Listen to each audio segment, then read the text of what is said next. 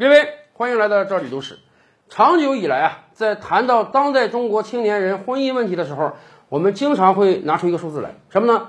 三千万光棍儿，这是很让人警醒的一个数字。因为在我们惯常的印象中，我国是男多于女的，而且多的还不是一星半点儿。虽然在比例上不是很高啊，但架不住我们有着十四亿人口的基数，这个基数大就决定了光棍儿人数特别多。那么，这个所谓的三千万光棍儿这个数字到底准不准确呢？过去十几年我们可一直这么讲啊。哎，刚刚第七次人口普查的结果出来了，我们可以通过这个结果看看三千万光棍儿到底准不准确。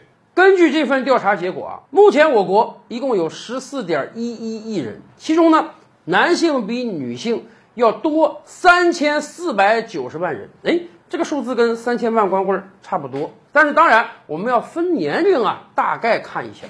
首先，老年女性比老年男性的人数要多得多。为什么？咱们也清楚啊，女性寿命长啊。作为男性，我们都得羡慕人家女性啊，人家可能懂保养啊，没有太多的生活练习，所以中国女性的平均寿命啊比中国男性高那么几岁，这也正常。经常看到遛弯的老太太数量远多于老大爷，而在幼龄人口这块呢。其实是男性远多于女性的，为什么？大概在十年之前啊，我国的出生男女比曾经一度高到接近一百二比一百，什么意思？每出生二百二十个孩子，有一百二十个是男的，有一百个是女的，这个比例已经很惊人了。但是当然，大概四五年之前，我们全面二孩政策推广，而且优生优育的概念深入人心，所以。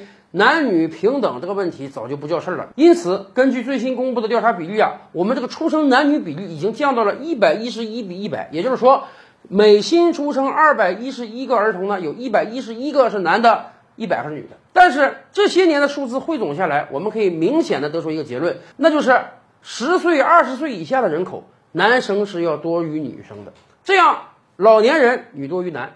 少年人男多于女，两相一顶呢，基本可以把这个男女比例拉平。也就是说，对于二十岁到五十岁的适龄人口，真的男的会比女的多三千多万。也就是说，三千万光棍这个事儿，它不是一个虚指。为什么我们这么重视光棍的问题？因为谁都明白，光棍有可能造成社会不稳定因素啊。古往今来，各个国家都是这样。了解了，我们真的有三千万光棍，我们真的应该推出各种各样的政策化解这个问题。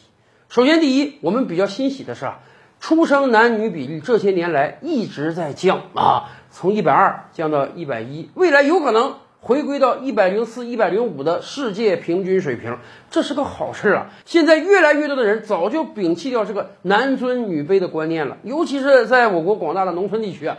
现在农村小伙想去相亲很难的，农村已经没有多少适龄的女性了，有的媒人介绍起对象的时候，那都是一个姑娘看十几个小伙啊，而且离了婚的、带了孩子的妇女在农村都很抢手啊，所以咱们了解到三千万光棍这个事儿有多严重了吧？怎么解决呢？你靠未来新出生女孩，这个肯定时间等不及，只能用我们以往的提案，那就是。